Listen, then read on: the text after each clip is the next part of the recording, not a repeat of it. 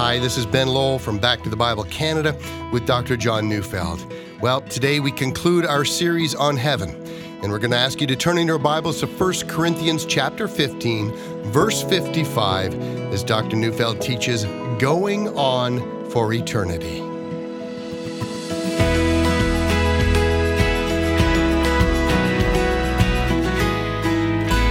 When Kathy and I were getting close to our wedding day, we had a conversation about what should be the theme of our wedding, and for that matter, what should be the theme of our life together as husband and wife.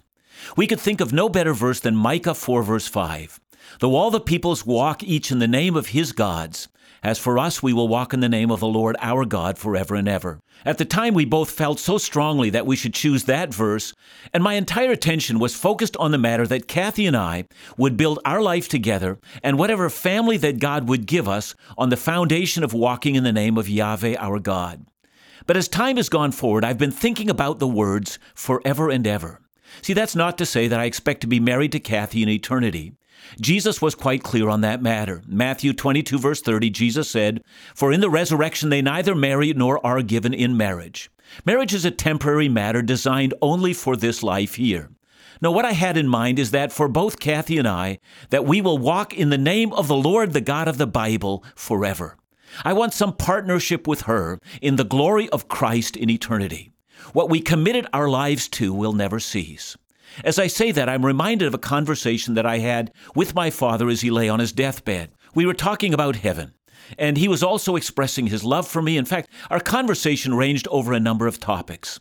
At one time, he told me that he would love to take one more hike in the mountains. Dad just loved the mountains of Western British Columbia, and I said to him, "Dad, in the world to come, I want to hike the mountains with you." And he smiled. The reason I mention my wedding vows and the deathbed of my father is because I know the promises God has made to me are altogether enduring, forever and ever. Nothing of importance is lost to the believer in death. Can I say that again? Nothing of importance is lost to the believer in death. Not sure of that? Let's divide this message into two sections. First, let's talk about the things that are not lost. Then let's talk about the things that are definitely lost in our death. So number one, let's remember the things that death cannot take away from the believer. Well, what are those things? Well, death cannot take away your essential humanity. Job said so in Job 19, verse 26, "And after my skin has been thus destroyed, yet in my flesh I will see God." We've talked about the glorious biblical truth that Christ will raise our bodies and that our resurrection body will be like Christ's resurrection body. Indeed, we will forever have our body, only that it will be an imperishable body. But there is more. Essential to our human experience is the image of God in us. Yes, this includes our ability to think and reason, to feel and experience the full range of human emotions, to enjoy friendships, and to have memories. You know, I'm often asked questions about heaven. Will we remember our life on earth? I've often responded by saying that heaven is not like the belief in reincarnation, that you come back and you just can't remember your past life. Rather, memories are a part of our humanity and give the importance of continuity. How, for instance, are we to worship Christ who died for us when we can't remember what he died for? Some people are troubled by that, wondering whether our memories of our sins and failures should trouble or shame us in heaven. I think quite the opposite. Without our minds being clouded by sin, we will remember with redeemed thinking. Whenever we think of past sins while on earth, we will marvel at the grace of Christ. What else can't be taken from us? Well, death cannot take away our enjoyment of life. When I ask believers what they think won't be there after they die, one of the common answers is they say, "Well, I understand that time will be no more." I always respond by saying, "Why do you think that?" Some who remember the King James Version of Revelation 10:6 will remember it says that there will be no more time. But that might not be the best translation. What really is expressed in that passage is that there will be no more delay in the fulfilling of God's promises. Others remember the old hymn, "When the Roll is Called Up Yonder," which starts with the words, "When the trumpet of the Lord shall sound, and time shall be no more." But please remember that those words are in a hymnal and are not in your Bible. Others have said, "Yes, but isn't God beyond time?" Well, yes, he is. God created time and stands outside of and apart from all of his creation, even though he's actively engaged in every aspect of creation. But I'm not God and never will be. God is infinite. I'm not. I'm finite. God is omniscient, but I will never know all things, but will learn and grow and progress. How could I ever exhaust the riches of the knowledge of God? I won't. Only God is infinite. I'm a finite being who, by the grace of God, lives for eternity. Think about the evidence in Scripture. If you go back to the covenant God made with Noah, Genesis 8:22 says, "While the earth remains, seed time and harvest, cold and heat, summer and winter, day and night shall never cease." Now, I know some of you are saying that's a promise that God gave Noah, promising him that the earth will never be destroyed by a flood again. But we have no way of knowing whether that applies to the new earth. True, but it does provide us with a promise that God has given in his providential care of this earth. Let's see if we can find any of those markers in the earth to come. Let's start with a promise that God makes in the last chapter of Isaiah. Chapter 66, verses 22 to 23 says, "For as the new heavens and the new earth that I make shall remain before me, says the Lord, so shall your offspring and your name remain. From new moon to new moon, and from Sabbath to Sabbath, all flesh shall come to worship before me, declares the Lord." Now that statement seems to indicate a rhythm of life, new moons, weekly Sabbaths, set times for worship. Those words sound so very familiar, don't they? Consider the evidence from the end of Revelation. Revelation 22 verses 1 to 2 says, "Then the angel showed me the river of the water of life, bright as crystal, flowing from the throne of God and of the Lamb through the middle of the street of the city.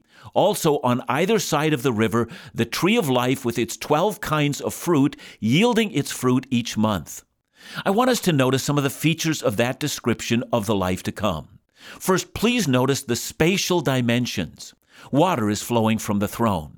It flows in the middle of the street. Notice also the variety, even variety of food available.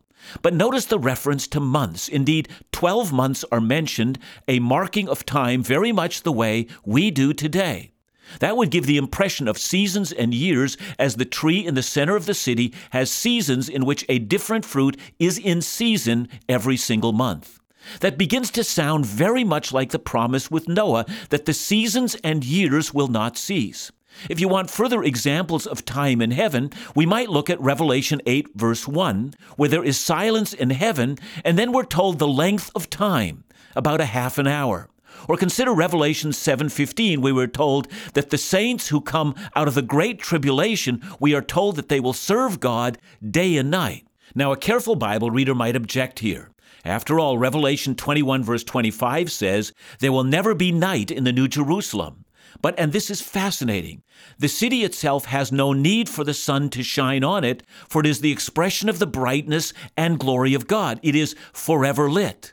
But we have no such description of the rest of God's created order. Now, without going into endless speculation of whether we will experience the rhythms of sleep and wake, the Bible does speak of the rhythm of seasons and even of weekly celebrations, of stopping everything in order that we might worship. See, what I want to have us picture is a world in which we lose nothing of what brought us joy here. What do you think you're going to miss of this sin-cursed earth that we presently live in? A cup of coffee in the morning, the sensation of the sun shining on your face, a hug and a smile from an old dear friend, curling up by the fire with a book in your hand, hiking through the mountains and breathing in the fresh, clean, cold air. How about love and friendship and long conversations? How about an evening of study of Scripture and the Word of God? Coming to the house of worship and bowing in reverence or singing for joy to the King of Kings and the Lord of Lords. How about other things? Like the plans you've always had to write a book or to build a structure or to complete a project. What exactly do you think you will lose at death if you're a believer and do all things to the glory of God? See, here's the amazing news. You will lose nothing. And when we come back, I want to take this one step further I want us to imagine what indeed we will lose, because in that also we'll come to terms with what heaven and earth are actually like. When we think about it, most of us probably have hesitation about heaven because we're concerned with all we might miss out on right here.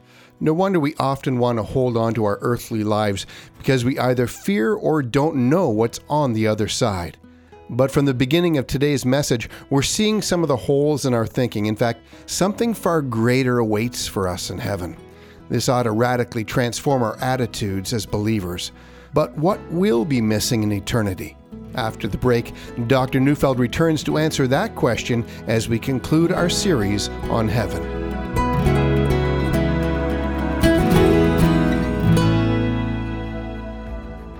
It's happening. After a 2-year break, Back to the Bible Canada is inviting you to join us February 2018 for a Celebration Caribbean cruise. 1 week of cruising pristine waters, visiting beautiful island vistas, and most importantly, joining the Back to the Bible Canada ministry team, including Dr. John Neufeld, Laugh Again's Phil Calloway, special musical guests, and new friends from coast to coast in a time of reflection, refreshment, worship, and fellowship with God's people. For cruise and registration information, call us at 1-800-663-2425 or visit us online at backtothebible.ca. And an important reminder to all of our Back to the Bible Canada listeners, no ministry funds are used to facilitate vacation events. The entire cost of the event is met exclusively by those who participate.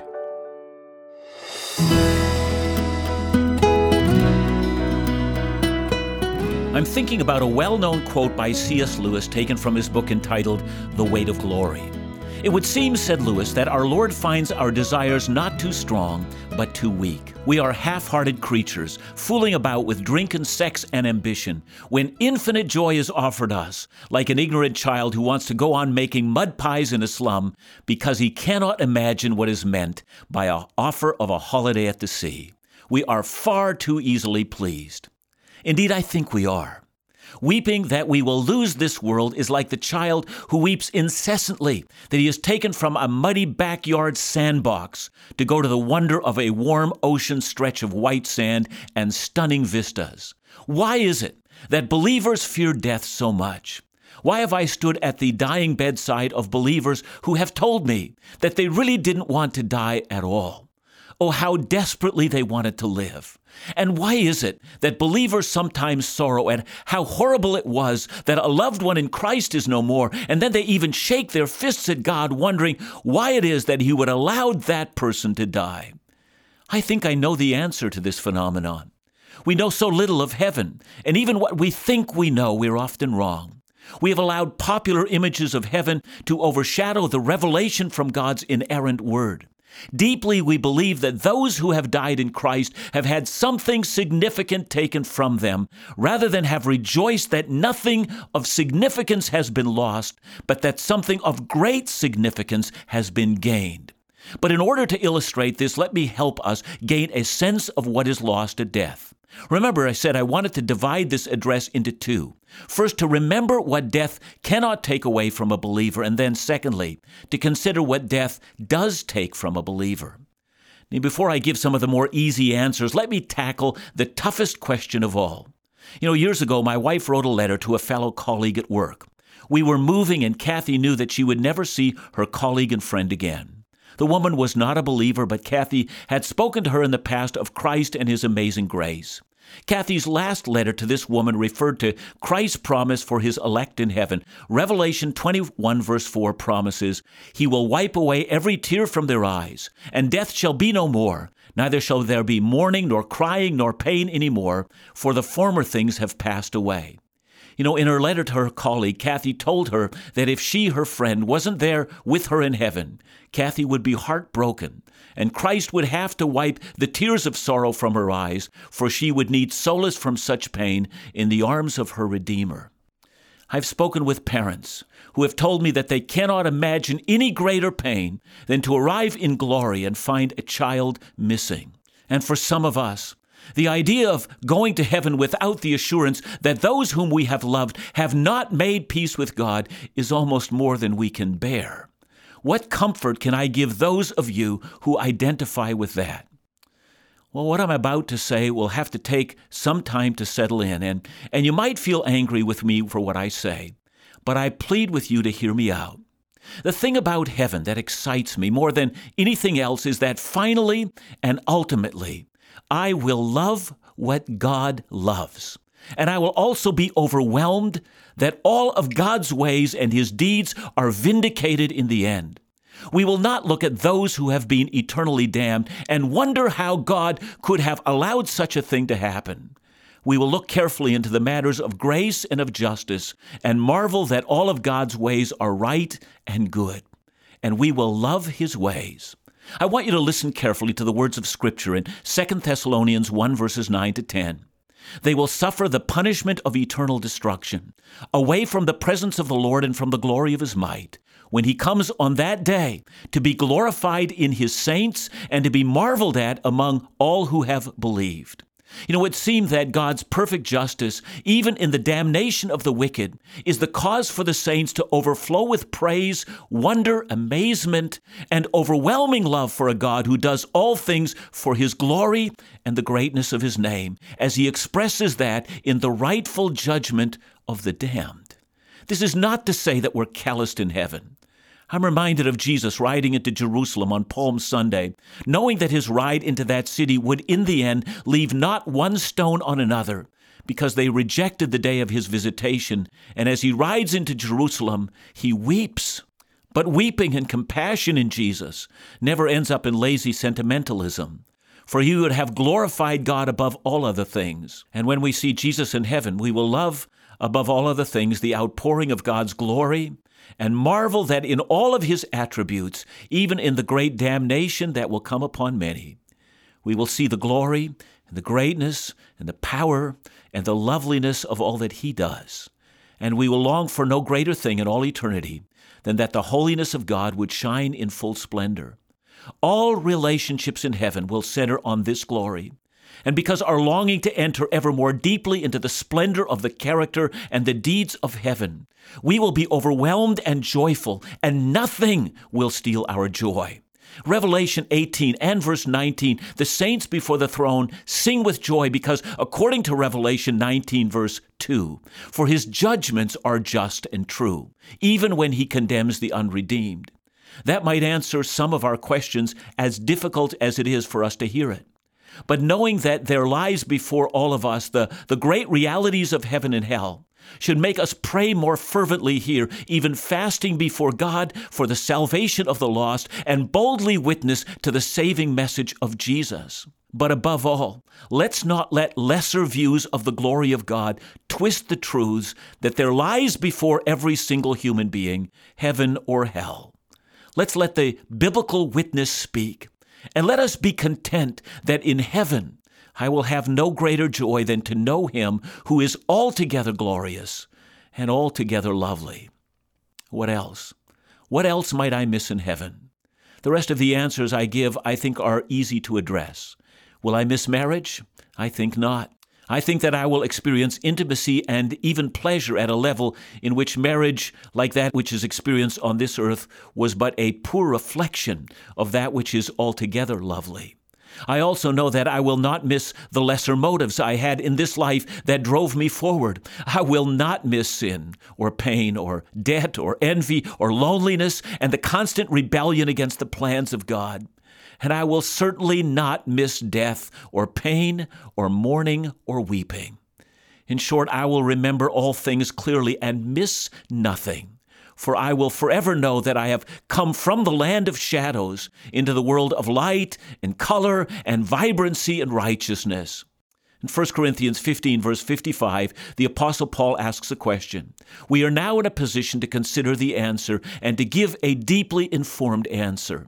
Where, O death, he asks, is your victory? Where, O death, is your sting? You know, if you're facing your own death, dear saint, do not weep, but rejoice, for you will soon be translated into glory, and the life you have always wanted will be yours. And if you're grieving over the loss of a loved one, a parent, a child, a brother, a sister, friend, a colleague who died in the arms of our loving Savior, weep no more.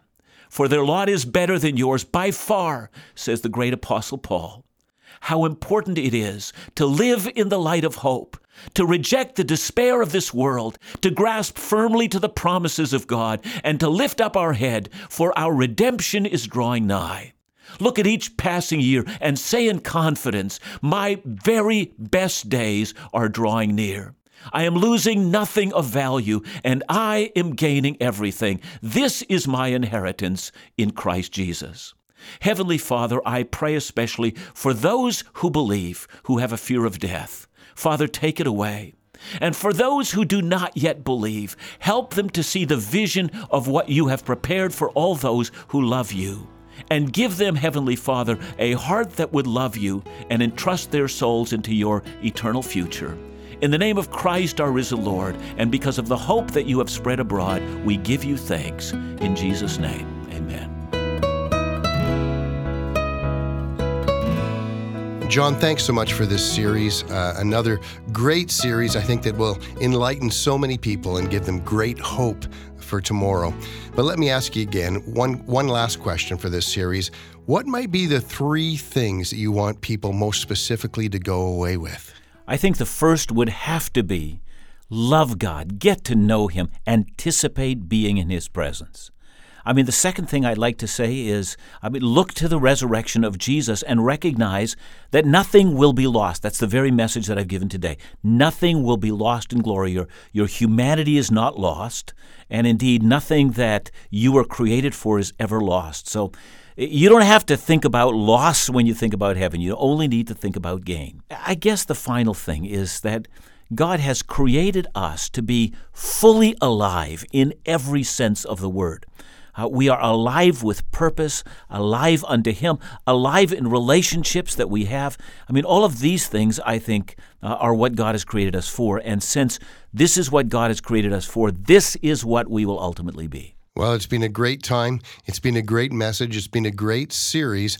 And I want to mention again, and John, if you can again, just mention the Randy Alcorn booklet that's available to people. Yeah, we're offering a shortened version of what Randy Alcorn has written, and it's his shortened version on heaven, and it will allow a person a very quick thumbnail sketch of what heaven is all about, and I would commend it to you. I think it's well worth the read, and it might also whet your appetite to read his longer book on heaven, which I would also commend to you. Thanks so much, John. Back to the Bible Canada, leading you forward in your walk with Jesus every day.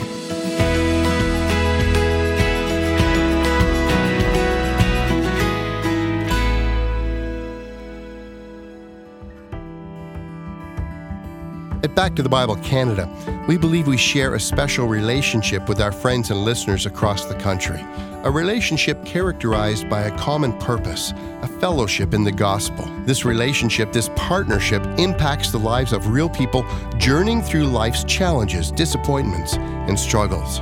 So when we partner in prayer or offer a financial gift, we make a tangible impact. So may I ask you to consider a special financial gift this month? Would you help us share critical biblical insight on living out God-honoring marriages and relationships? Your gift not only supports the airing of our Bible teaching programs, but allows us to make resources like Celebration of Marriage available free on CD for anyone who asks. Help us impact, sustain, and restore relationships, marriages, and otherwise. Ask for your free copy of Celebration of Marriage for yourself or to share with someone who might be encouraged. Call us at 1-800-663-2425 or visit online at backtothebible.ca.